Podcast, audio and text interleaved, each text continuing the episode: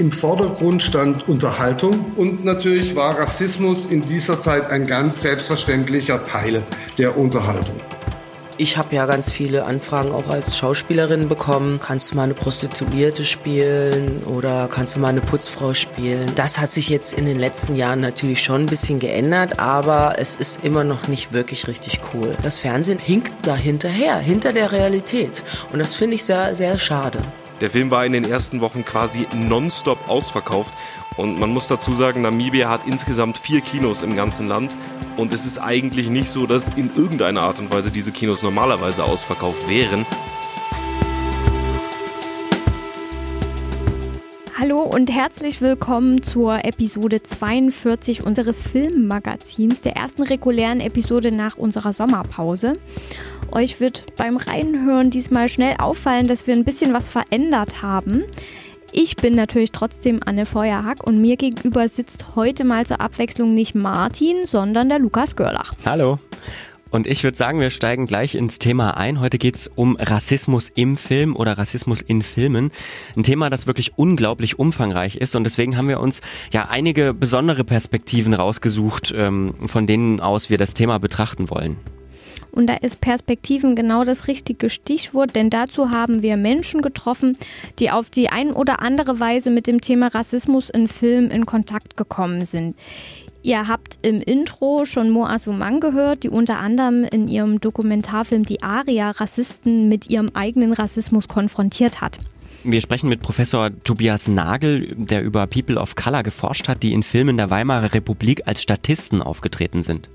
Und auch wenn Martin diesmal nicht mitmoderiert, äh, werdet ihr trotzdem seine Stimme hören, denn der berichtet uns diesmal über Blackfacing in einer britischen Fernsehshow. Und zum Schluss sprechen wir noch mit dem Radiojournalisten Jasko Rus, der arbeitet in Namibia und berichtet davon, wie denn der Kinostart von Marvels Black Panther so angekommen ist. Das war nämlich ganz besonders.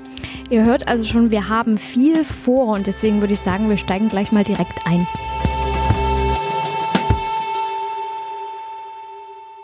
Und dazu wollen wir euch gleich unseren neuesten Mitarbeiter vorstellen. Er heißt Thorsten Schlotzkowski, ist 43 Jahre alt und arbeitet als Filmvorführer in einem kleinen Kino auf dem Land. Und seine große Liebe, das sind die Filme der Vergangenheit. Und in Zukunft wird genau dieser Thorsten zu Beginn einer jeden Folge vom Filmmagazin eine ganz besondere Filmrolle zur Sendung mit der Post zugesendet bekommen. Hallo. Ja, Tag. Unterschrift. Ja, bitte. Ciao. So. Was haben wir denn da? Oh. Thema Rassismus im Film. Na, dann will ich das gute Stück mal auf die Rolle wickeln. Rassismus. Naja, das ist im Film schon lange ein Problem.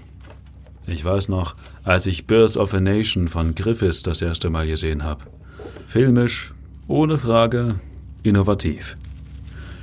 Aber was das Gesellschaftsbild angeht, eher nicht so. Blackfacing überall. Die einzigen schwarzen Rollen sind entweder den Weißen total untergeordnet oder dumme, tranige Tölpel. Manche sagen, erst danach ging's mit dem Ku Klux Klan wieder richtig bergauf. Das war 1915. Naja, Deutschland war in der Hinsicht auch nicht viel besser. Nicht mal zehn Jahre später die Nibelung von Fritz Lang und Thea von Harbu. Der strahlende, muskulöse Held Siegfried, die zarte Grimhild und die kriegerische Brunhild. Burgund und Island. Irgendwie ist das auch Rassismus gewesen. Und wenn nicht, dann ließ es sich zumindest gut instrumentalisieren. Aber zum Glück sind die Zeiten ja vorbei. Oder? Ja, ich bin jetzt schon ein bisschen gespannt, was mich hier erwartet. Na dann, los geht's.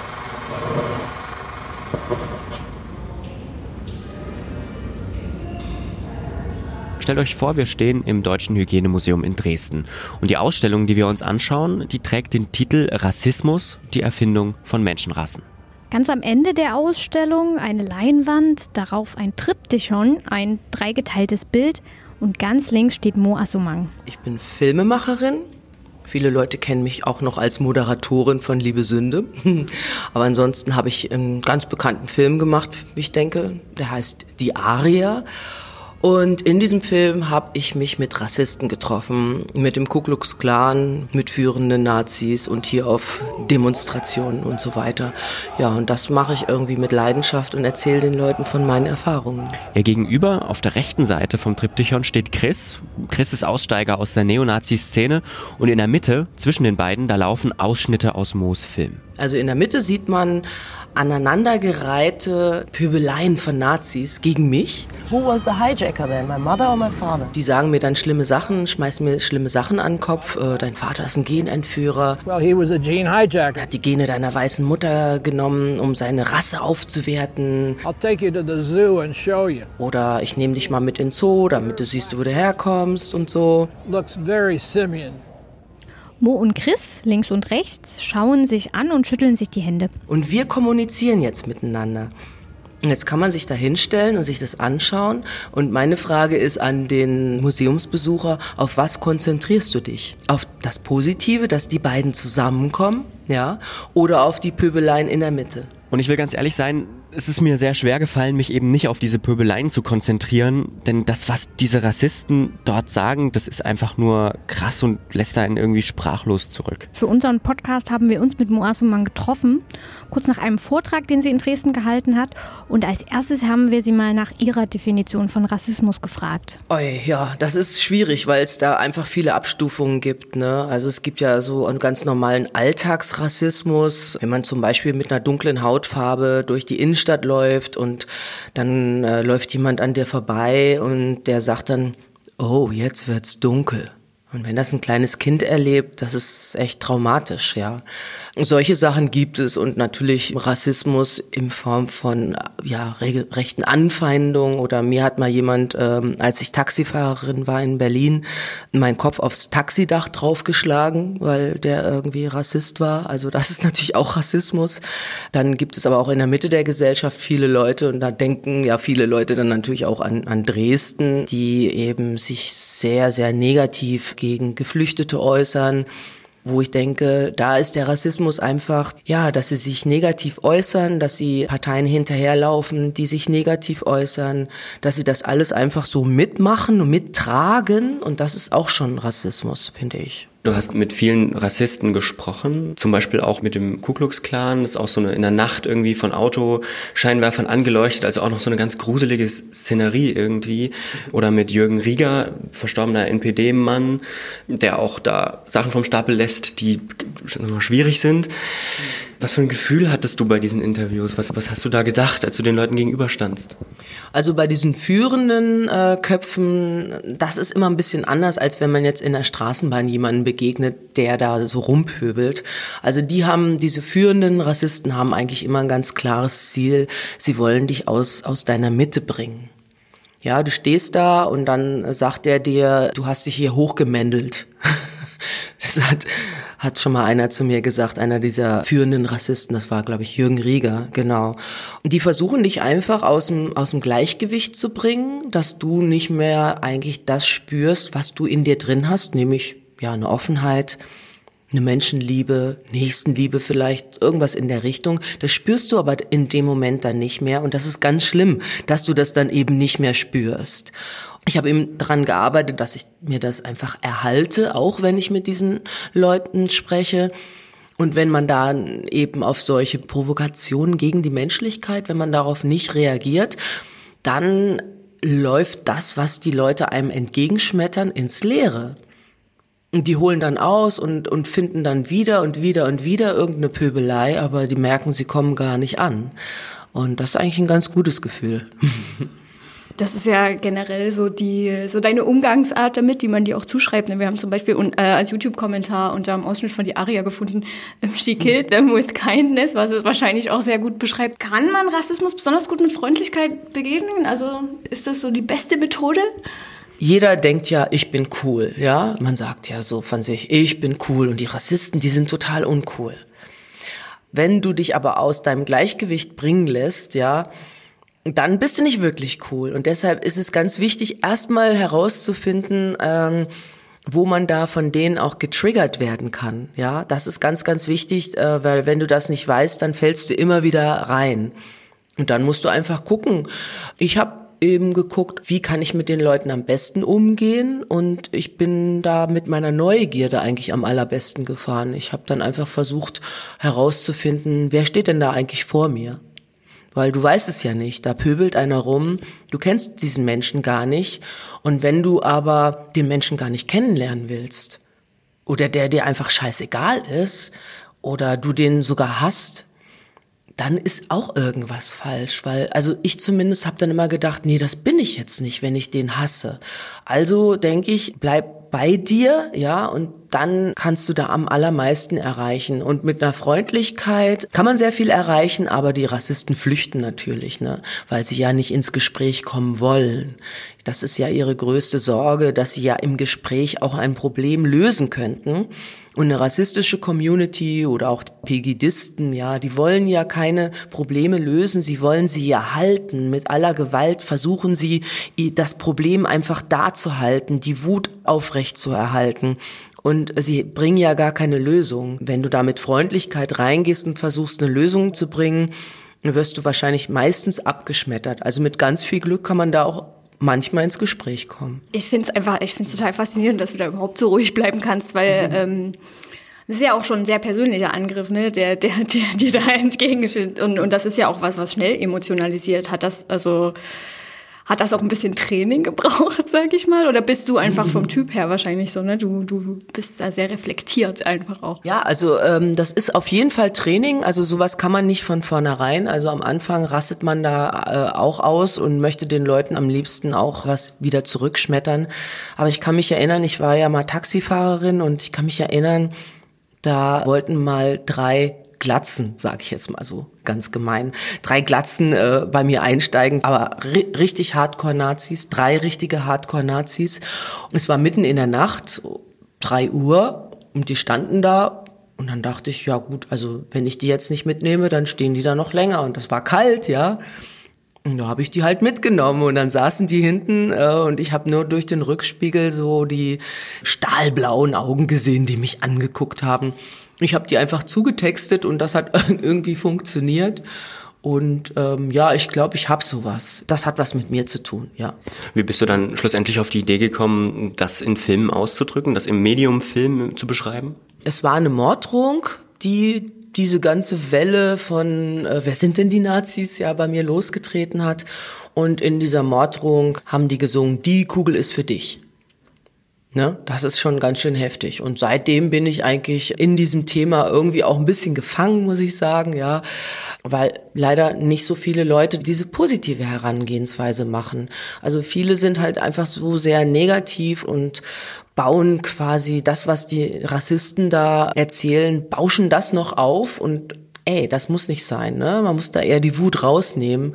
Und deshalb bin ich da ja auch noch einfach irgendwie ein bisschen hängen geblieben, ja. Ähm, siehst du da gerade am Medium Film gewisse Eigenschaften, mit denen du Dinge besonders gut ausdrücken kannst? Also weil du dich ja gerade dann für so Dokumentationen mhm. Als Medium entschieden hast. Also Film ist besonders schön, weil man die Sachen einfach schön zeigen kann. Und ich glaube, das sagt man mir jedenfalls ganz oft, gehe ich auf die Rassisten zu, ohne zu werten. Das ist auch, glaube ich, so ein bisschen mein, mein Style, dass ich eben die Sachen nur aufzeige. Ich gehe hin und stelle Fragen und man kann beobachten, wie der Rassist eben mit mir, mit der dunklen Hautfarbe da steht und wie das Ganze aussieht, wenn man mal zusammenkommt, weil das sieht man ja eigentlich nie. Ne? Und das finde ich einfach klasse. Das kann man halt ganz toll mit Film machen. Ich habe ja auch ein Buch geschrieben, das heißt Mond die Aria. Da habe ich die andere Perspektive beschrieben, und zwar, wie ich mich dabei gefühlt habe, als ich dort stand. Wenn wir mal in Richtung Spielfilme schauen, das ist auch Thema in unserer Sendung. Gibt es in, sag ich mal, populären Spielfilmen immer noch rassistische Tendenzen, die vielleicht auch unterbewusst entstehen oder die gar nicht gewollt sind, vielleicht in, in dem Sinne, die dir auffallen? Allein schon die Tatsache, dass eben ein Ungleichgewicht ist im Spielfilm, im Übrigen auch zwischen Männern und Frauen. Also Frauen sind da auch total unterrepräsentiert vor der Kamera, aber auch hinter der Kamera. Genauso geht es natürlich auch mit Menschen mit Migrationsgeschichte. Also ich habe ja ganz viele Anfragen auch als Schauspielerin bekommen ja, kannst du mal eine Prostituierte spielen oder kannst du mal eine Putzfrau spielen? Und das hat sich jetzt in den letzten Jahren natürlich schon ein bisschen geändert, aber es ist immer noch nicht wirklich richtig cool. Ich möchte mal eine, eine Richterin sehen oder auch spielen oder eine Rechtsanwältin. Also sowas muss einfach alles auch gezeigt werden, weil es das in der Realität gibt. Und tatsächlich, das Fernsehen ist, hinkt da hinterher, hinter der Realität. Und das finde ich sehr, sehr schade. Aber wenn ich jetzt an Film denke, da denke ich im Moment eher so an, an Spike Lee, da war ich bei der letzten Premiere, Black Clansman. Sehr empfehlenswert auch. Letzte Frage, was kann man denn tun, um Rassismus, Rassisten zu begegnen? Was ist so deine, hm. was wäre so deine Botschaft, deine, dein Tipp für uns? Mm, Fragen stellen. Also das ist das Allerwichtigste. Die meisten machen sich keine Gedanken, die meisten haben einfach so halt ihre DIN A4-Seite, wo alles draufsteht. Und das rattern sie dann runter und die machen sich nicht wirklich Gedanken. Die hauen dann auch mal so Sätze raus wie, ach, sollen die auch die Geflüchteten alle irgendwie mehr ertrinken? Das ist natürlich ein Spruch, aber wie sieht eigentlich die Realität aus? Und dann einfach mal nachfragen, kannst du mir das mal beschreiben, wenn äh, so ein Boot mit Geflüchteten da unterwegs ist im Meer, das Boot geht unter, die Mutter fällt ins Wasser, das Baby fällt ins Wasser, die Mutter kann kaum schwimmen, das Baby kann sowieso nicht schwimmen. Und die, beschreib mir mal die Hand, die nach dem Baby greift. Nur das, mehr ist es nicht. Beschreib das mal. Dann kommen viele Leute erst in der Realität an. Man muss die Leute einfach dahin bringen, dass sie ähm, aus ihrem Konstrukt, weil Rassismus, das ist ein Konstrukt, dass sie aus dem Konstrukt wegkommen zur Realität. Nicht nur sich irgendwas vorstellen, was vermeintlich äh, geflüchtete Menschen mit einer dunklen Hautfarbe oder einer anderen Religion machen. Ich finde es schön, weil ich eben eine dunkle Hautfarbe habe, dann dort auch manchmal ins Gespräch zu kommen. Und das mache ich wirklich mit Leidenschaft. Und ich würde mir wünschen, dass es äh, so viele andere Leute auch machen, ohne Vorwürfe, einfach hingehen, ohne ein Mensch per se in eine Schublade zu packen, einfach nur Fragen stellen und den Rassisten dahin bringen, dass er seine Gehirnwindung anstrengt. Super, vielen Dank dir fürs Gespräch, dass du dir Zeit genommen hast.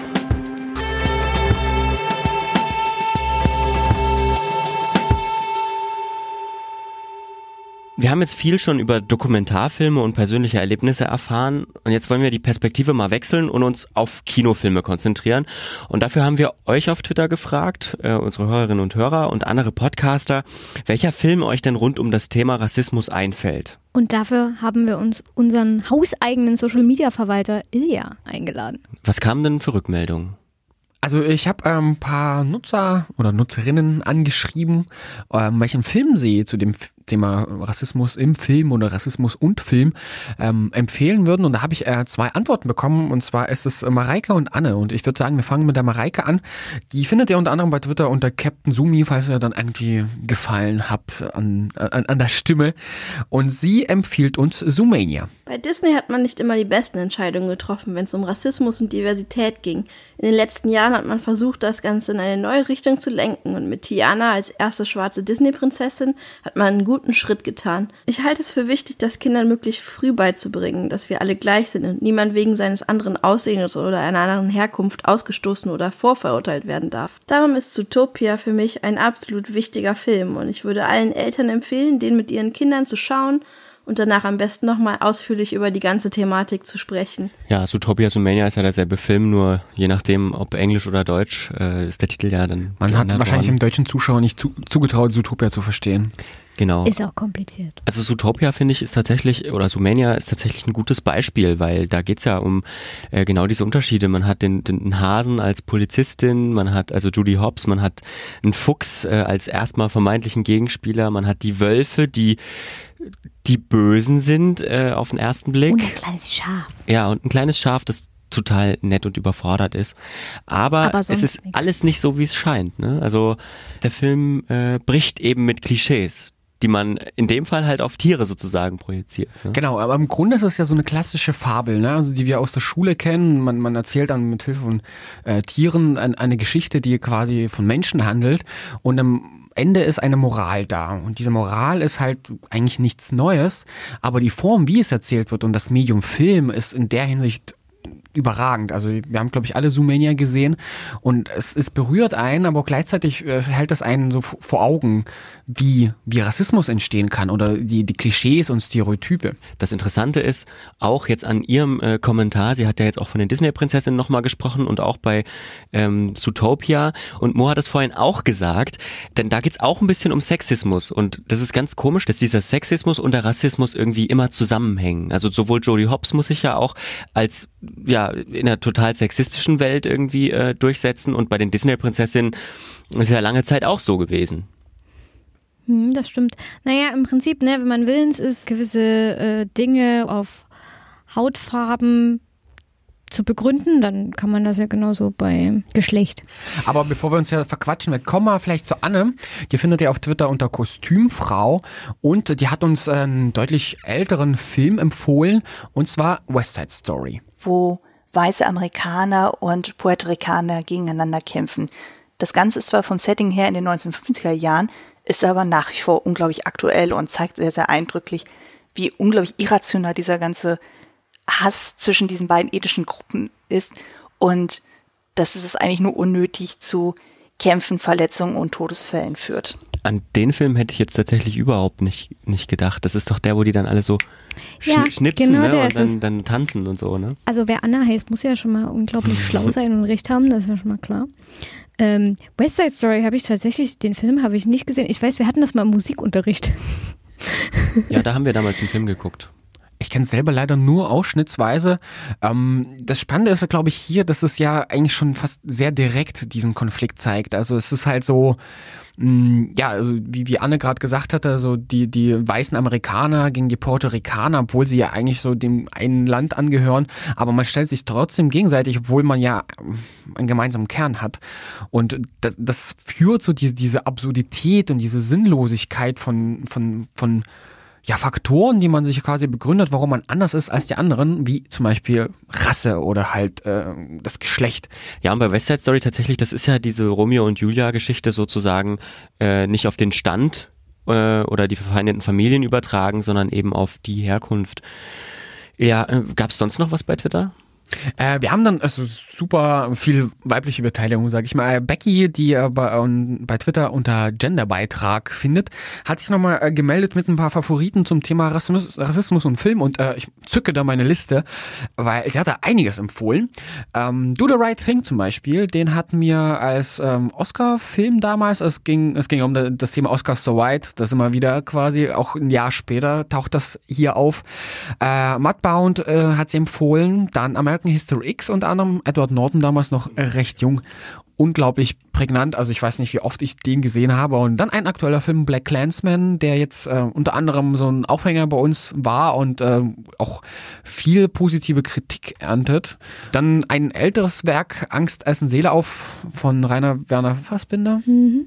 Und dann noch zwei aktuelle Werke, zu, äh, Black Panther, da zu dem Thema kommen wir dann auch noch gleich, äh, blicken da in ein anderes Land, ja.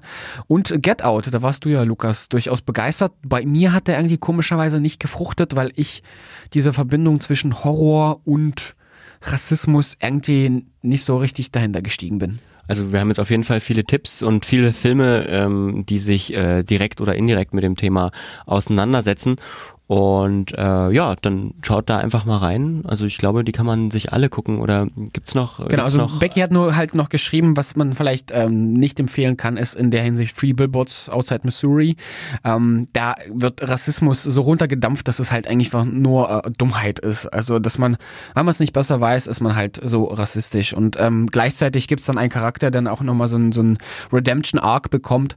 Das fand ich, in, als ich den Film damals auch gesehen habe, dachte ich, so, oh, okay, das Thema ist echt banal dargestellt. Also da muss ich halt der Becky auch zustimmen, dass es in der Hinsicht echt schade ist. Das war dann irgendwie so ein bisschen, ja, nochmal ein bisschen Wasser hingeplätschert. ist eigentlich schade, ne, weil der ja sonst so gelobt war, so für die, für die, Ja, für die, die Hauptgeschichte Intelligenz, ist ja auch sag toll, ich ja. mal, aber warum ne, man der das dann nochmal so nebenbei irgendwie droppt und halt das Thema Rassismus dann noch aufnimmt, aber dann auch so auf so eine banale Art und Weise ist ein bisschen verspielte, verspielte Spielzeit. Vielen Dank, Ilja, dass du uns äh, berichtet hast von, von, aus dem Internet. Zurück in den Ich Schrank. surfe weiter in meinem Zu, zurück, Browser. genau, surf mal weiter in deinem Browser und bring uns wieder spannende äh, O-Töne mit.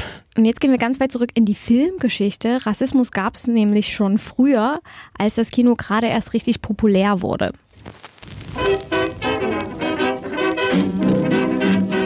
Die goldenen Zwanziger, die waren ja, so sagt's der Mythos, ein Neuanfang nach dem Ersten Weltkrieg. Die Kultur blüht auf, in den Lokalen werden Schlager gespielt, es wird getanzt, am Himmel über den Städten fliegen die großen Luftschiffe, der Rundfunk und das Kino werden zu Massenmedien. Ja, und dieser Mythos der goldenen Zwanziger bestimmt auch das heutige Bild der Zeit.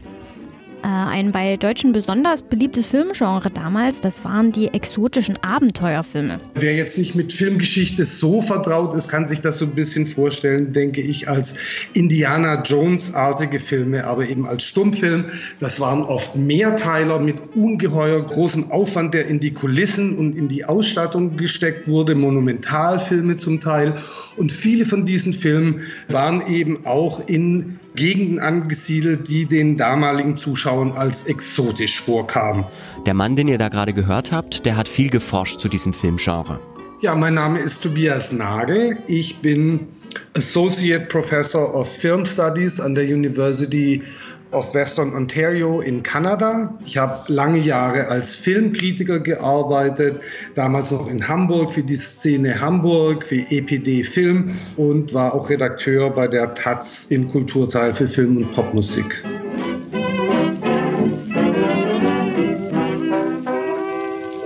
Und ganz besonders betrachtet hat er in seinen Arbeiten den Einsatz von People of Color aus den ehemaligen deutschen Kolonien. Die wurden nämlich als Komparsen in diesen Filmen eingesetzt. Oft nur, um eine exotische Illusion zu erzeugen. Denn gedreht wurde meistens vor heimischen Kulissen, sagt uns Professor Nagel. Es war schwierig, in Berufen Anstellungen zu finden, die nicht darauf abhebten, dass das Schwarzsein visuell zur Schau gestellt wurde. Also viele dieser Kolonialmigranten notgedrungen arbeiteten in Berufen, die eigentlich schon ihrer Komparsentätigkeit ähnelten.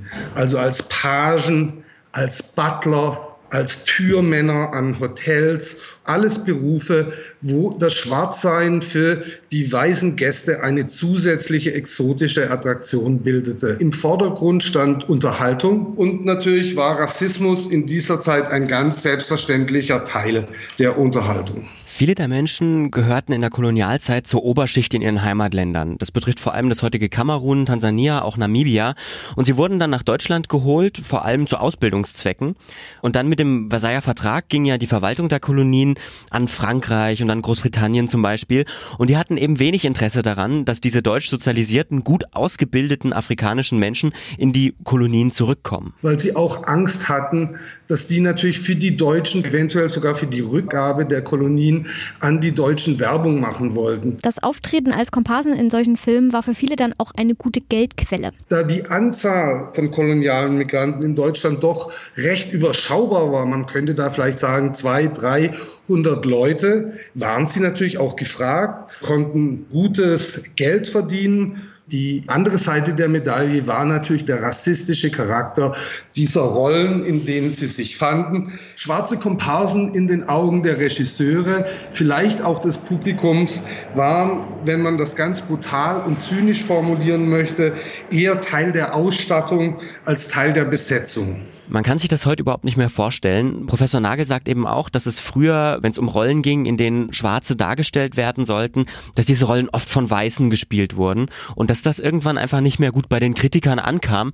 Ihnen fehlte, Zitat von damals, die Echtheit. Deshalb war es dann eben auch eine große Sensation, als es Anfang der 20er Jahre in diesen exotischen Abenteuerfilmen Produzenten gelang, genug afrodeutsche Darsteller vor die Kamera zu bekommen. Das wurde dann oftmals sogar unter dem Schlagwort der Rasseechtheit als eine Strategie gefeiert, mit der die deutsche Filmindustrie wirklich weltläufig werden konnte, dass es eben auch sozusagen echte schwarze Darsteller in diesen Filmen gibt. Aber dadurch stellt sich natürlich erst recht die Frage, warum wurden denn die Komparsen eben nur als Komparsen eingesetzt und von Regisseuren sogar nur als Teil der Requisiten angesehen, wie wir von Professor Nagel gehört haben. Äh, wenn man sich das anguckt, gibt es so die Tendenz, davon auszugehen, dass weiße Schauspieler eben so eine Universalität besitzen. Ihre Wandlungsfähigkeit wird gerühmt eine schwarze Rolle darzustellen, ist dann in dieser Perspektive natürlich nochmal eine Herausforderung, in der Schauspieler ihre Meisterschaft beweisen können, während der nicht weiße Schauspielerkörper oder auch der jüdische Schauspielerkörper immer wahrgenommen wurde in diesen Debatten als gefangen in seiner Körperlichkeit, eben unfähig, genau diese Wandlungsfähigkeit zu erlangen, diesen unbeschriebenen Charakter, den der weiße Schauspieler für sich beansprucht.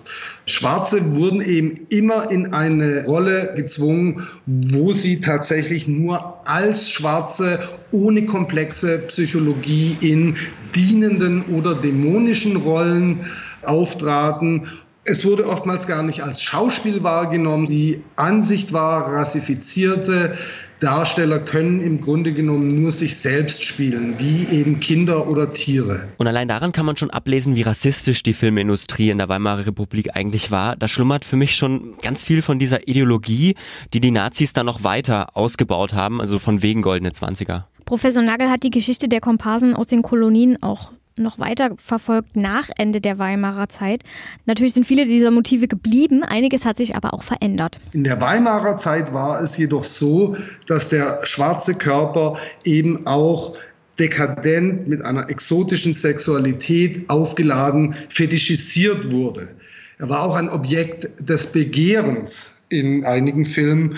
Diese Faszination, das ist was dann im nationalsozialistischen Kino verschwindet. Was bleibt, sind natürlich viele andere Rollen, also die dienenden Rollen als Butler, Pagen, als Kellner, Referenzen an die Traditionen der Hofmohren, was sich ja bis in Juzys hinzieht.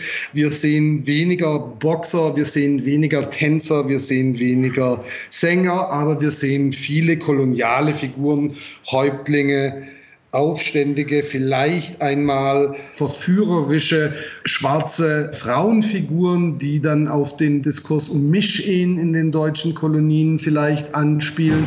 Der Nationalsozialismus zementiert die Rassenhierarchien und lässt noch weniger Ambivalenzen zu als das Weimarer Kino. Wenn ich ganz ehrlich bin, dann habe ich vor der Recherche zu der Sendung und auch vor dem Interview mit Professor Nagel von diesem Aspekt der deutschen Kinogeschichte und Filmgeschichte noch, nicht, noch nie gehört.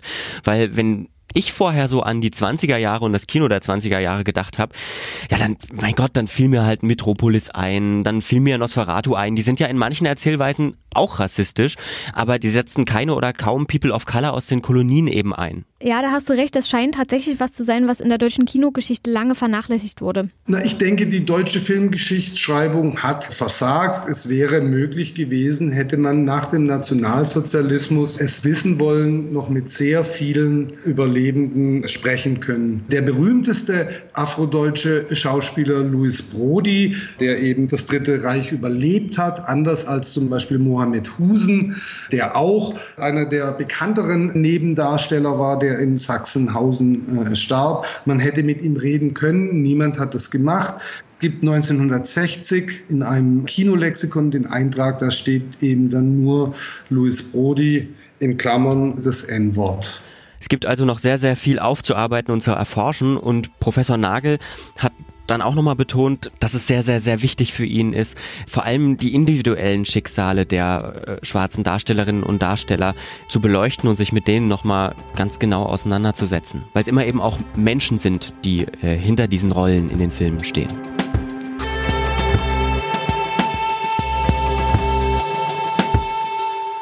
Früher wurden nicht nur schwarze Darsteller in Filmen für schwarze Rollen eingesetzt, sondern auch weiße, die dann schwarz geschminkt wurden. Eine ganz besonders verunglimpfende Version des sogenannten Blackfacings, die hat sich in den USA schon im 18. Jahrhundert entwickelt, zuerst im Theater, später als dann Film dazu kam, auch im Film, in den sogenannten Minstrel-Shows. Und Martin hat sich mal so eine Unterhaltungsshow angeschaut, die in Großbritannien bis Ende der 70er Jahre produziert wurde, und zwar von der BBC.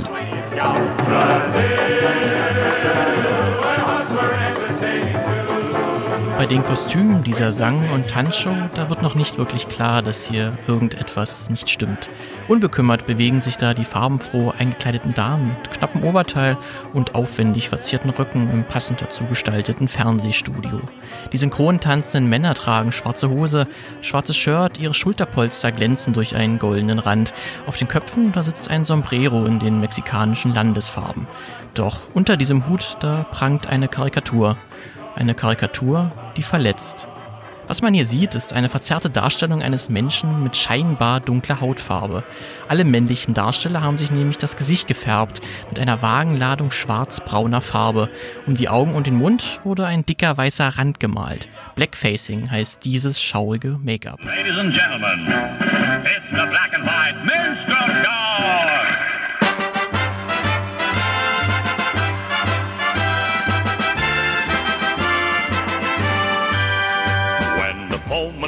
Steel, Tarantara, tarantara, we uncomfortable feel, tarantara, and we find the wisest thing. Tarantara, tarantara. is to slap our chests and sing. Tarantara. The Black and White Minstrel Show startete Ende der 50er Jahre im britischen Fernsehen und fährt 20 Jahre lang fast durchgehend Topquoten ein. Über 16 Millionen Zuschauer schauen den stets fröhlichen Sänger und Sängerin am Höhepunkt des Interesses zu.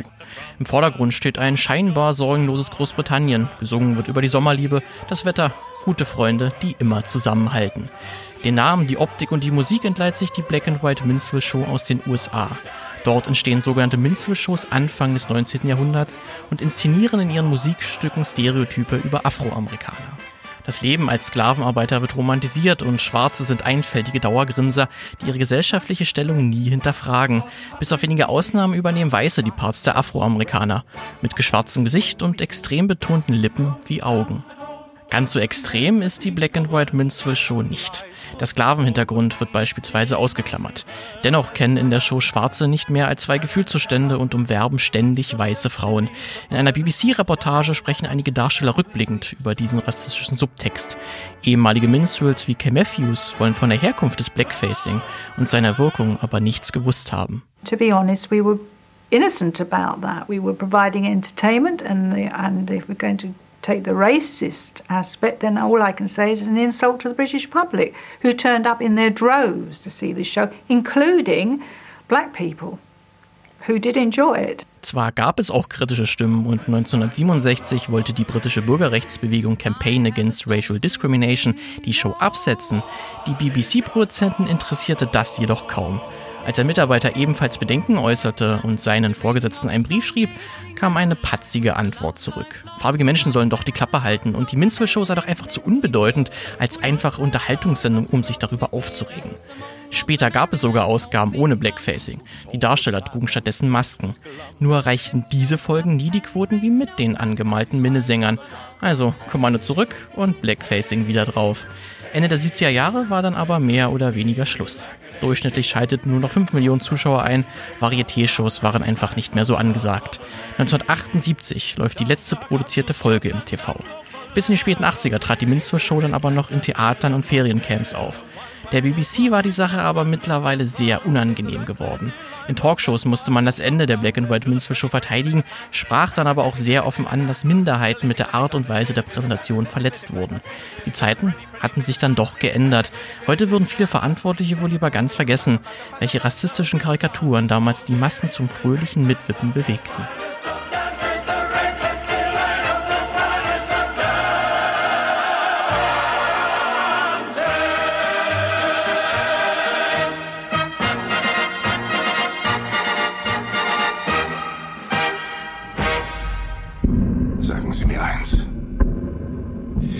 Was wissen Sie über Wakanda?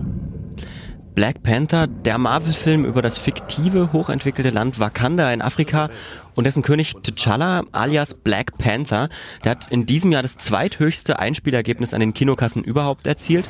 Über 1,3 Milliarden US-Dollar waren das und getoppt wurde er nur noch von Avengers Infinity War, wo Black Panther ja auch eine wichtige Rolle spielt.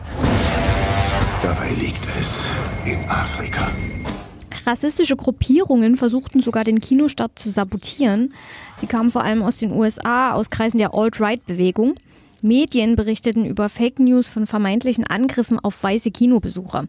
Der Guardian schrieb über eine Pro-Straight White Male Hero Group, die versucht hat, den Film auf der Bewertungsplattform Rotten Tomatoes abzuwerten. Für das Marvel Cinematic Universe war der Film was ganz Besonderes.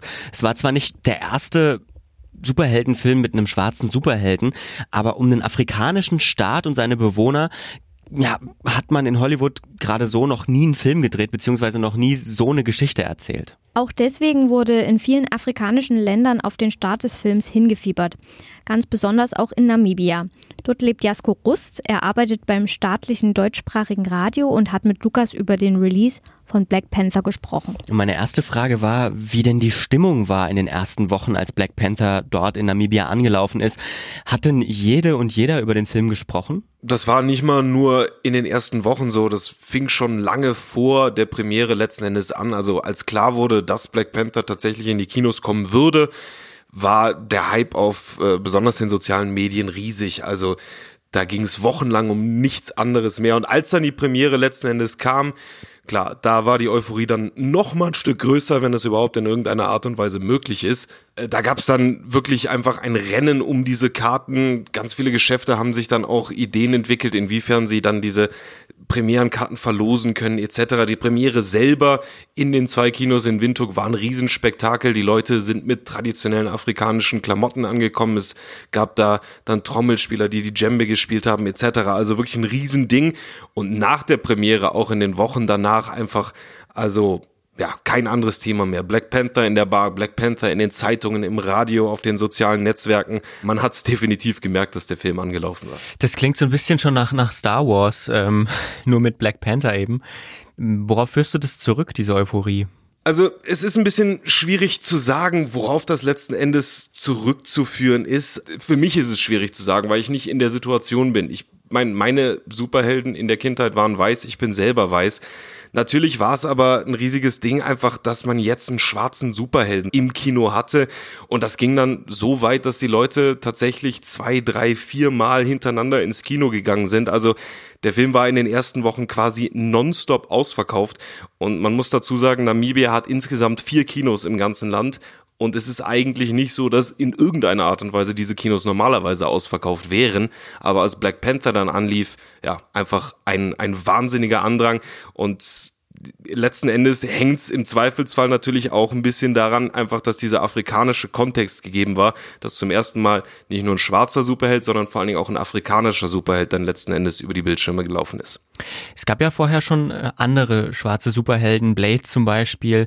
Was war denn anders an, an Black Panther? Naja, man muss es eigentlich im afrikanischen Kontext sehen. Ähm, vor allen Dingen, wenn man nach Hollywood schaut, das Afrika-Bild Hollywoods ist dann doch doch sehr negativ geprägt. Also Filme über Afrika handeln im Zweifelsfall von irgendwelchen Bürgerkriegen oder von AIDS-verseuchten Landstrichen, wo die Bevölkerung bitterarm ist. Und dann auf einmal hat man mit Wakanda da ein Land, was als fortschrittlichstes Land der Erde dargestellt wird. Und der König T'Challa dann aus diesem Land äh, hat dann auch noch die nicht gerade geringe Aufgabe, mal eben quasi die Welt zu retten. Also das sind natürlich alles Dinge, die letzten Endes dann eine wahnsinnig große Rolle spielen. Und man sieht dann natürlich auch ganz klar am Einspielergebnis äh, in Afrika, wie sehr das letzten Endes äh, das Publikum hier geprägt hat. Höchstes Einspielergebnis aller Zeiten, zum Beispiel in Ostafrika, in Westafrika, aber auch im südlichen Afrika. Ähm, konkrete Zahlen beispielsweise in Südafrika 6,5 Millionen US-Dollar. Das klingt jetzt erstmal nicht so wahnsinnig viel, wenn man sich anschaut, was der Film insgesamt eingespielt hat. Aber Afrika als Kontinent mit vielen Kinoketten gibt es nicht. Also Südafrika ist tatsächlich eines der wenigen Länder, wo es mit der Kinecore beispielsweise so eine große Kette gibt.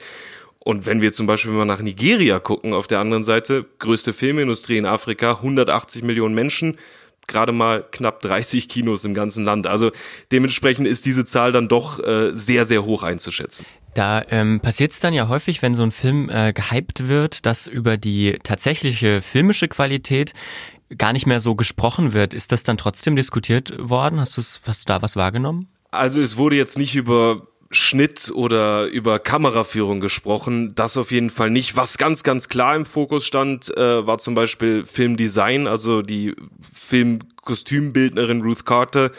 Die hat wahnsinnig viel Lob erfahren weil sie unter anderem dann traditionelle Kostüme der Maasai, der Zulu, der Tuareg oder auch hier der Himba, einem Volksstamm aus Namibia, verwendet hat. Das war eine sehr, sehr interessante Szene im Kino, als dann diese traditionellen Haarprachten der Himba im Film vorkamen. Da war der Applaus dann natürlich auf jeden Fall groß. Es wurde auch viel über den Plot, über das Drehbuch äh, diskutiert. Und da wurde dann viel drüber gesprochen, inwiefern zum Beispiel Killmonger ähm, als Afroamerikaner unberechtigterweise zum Sündenbock gemacht worden ist. Aber ansonsten hatten filmerische Qualitäten da eher am Rande eine Rolle. Also was hier ganz, ganz wichtig war, war zum Beispiel auch die Herkunft der Schauspieler äh, Danai Gurira zum Beispiel mit ihrer simbabwischen Herkunft und Lupita Nyong'o mit kenianischen Wurzeln, Florence Kasumba mit ugandischen Wurzeln. Also das waren so die Dinge, die hier die Leute wirklich bewegt haben, was dann auch wiederum ein Indiz dafür ist, wie wichtig dieser Film dann letzten Endes für die Menschen auch war. Du hast von Applaus gesprochen. Ähm, Gab es denn auch was, was jetzt, du hast schon auch den Böse, Bösewicht ähm, erwähnt, nicht so positiv aufgenommen wurde? Ja, also das ist eine der Dinge, die viel diskutiert worden sind, äh, diese Killmonger-Geschichte. Ich würde nicht unbedingt sagen, dass es negativ aufgenommen worden, aber viele haben einfach gesagt, naja, also warum ist Killmonger als Bösewicht dargestellt in diesem Film, wenn er doch eigentlich genau das Richtige möchte, nämlich mit Hilfe dieses Vibranium der ganzen Erde quasi zu helfen und besonders dann ja den Schwarzen aus der Unterdrückung zu helfen. Da gab es natürlich schon viele kontroverse Diskussionen. Dann gab es äh, relativ viele Gespräche auch über das Thema Martin Freeman als Weißer in dem Film, der dann doch wieder eine relativ tragende Rolle einnimmt. Auch da wurde viel drüber gesprochen. Und dann etwas äh, ja aus der lustigen Sichtweise ähm, der Akzent von Chadwick Boseman, dem Hauptdarsteller, der König äh, T'Challa spielt. Ähm, dieser Akzent wurde dann, naja, als sehr unauthentisch kritisiert und das ist leider Gottes äh, eine Geschichte, die wir in Hollywood-Filmen und Darstellungen über Afrika immer mal wieder sehen. Vielleicht müssen wir noch ganz kurz zum Schluss mal über Kinokultur in Namibia sprechen. Du hast vorhin von ähm, aus meiner Sicht erstaunlich wenigen Kinos gesprochen. Wie kann ich mir denn Kinokultur vorstellen dort? Naja, Kinokultur ist, glaube ich, schon das falsche Wort. Also seitdem ich hier im Land bin, gibt es wieder Kinos. Ähm, allerdings auch tatsächlich erst mit meiner Ankunft haben diese beiden großen Kinoketten aus dem südlichen, äh, aus Südafrika wieder aufgemacht. Der Kineko ist das. Ansonsten war hier jahrelang tatsächlich Ebbe. Also es gab tatsächlich keine Kinos. Jetzt haben wir zwei Kinos in der Hauptstadt, ein Kino im sehr bevölkerungsreichen Norden und noch eins an der Küste, also vier insgesamt für, naja, knapp 2,2 Millionen Einwohner. Das ist nicht unbedingt wahnsinnig viel. Das Problem ist natürlich auch, ein Kinobesuch ist teuer. Und es werden hauptsächlich Mainstream-Filme gezeigt, also Marvel-Filme, über die wir jetzt, Black Panther ist ja auch, entstammt ja auch dem Marvel-Universum, die werden immer gezeigt, die sind auch normalerweise große Erfolge hier in Namibia, aber was zum Beispiel irgendwie Indie- oder Independence-Filme angeht, solche Geschichten findet man hier überhaupt nicht. Auch afrikanische Filme werden kaum gezeigt, es sei denn in irgendeiner Art und Weise durch Initiativen wie zum Beispiel das Deutsche Goethe-Institut oder das französische oder portugiesische Pendant. Die haben dann auch so kleine Filmfestspiele, wo dann afrikanische Werke gezeigt werden, aber ansonsten es gibt drei, vier Mainstream-Filme für ein, zwei Wochen und dann werden die gewechselt. Da sind dann auch immer die neuesten Hollywood-Filme dabei, aber wie auch schon angesprochen, wahnsinnig großen Andrang hat man in den Kinos nicht unbedingt.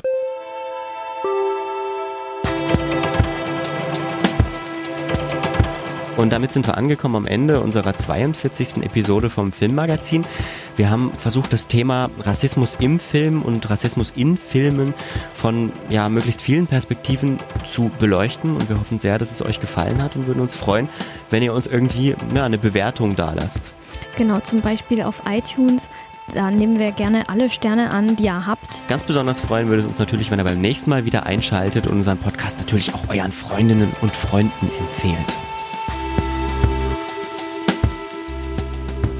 Diese Sendung wurde moderiert von Anne Feuerhack und Lukas Görlach. Redaktionell beteiligt an der Episode waren Martin Dietrich und Ilja Almendinger. Unser Dank geht an Clemens Weichert für seinen Thorsten Schlotzkowski und Bonnie Stohr für die Jingle-Melodie.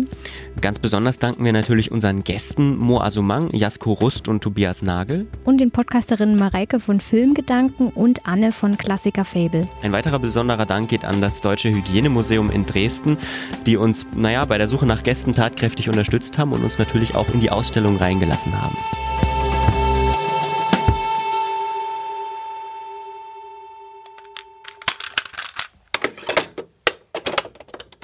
Eine Einfachtonproduktion 2018.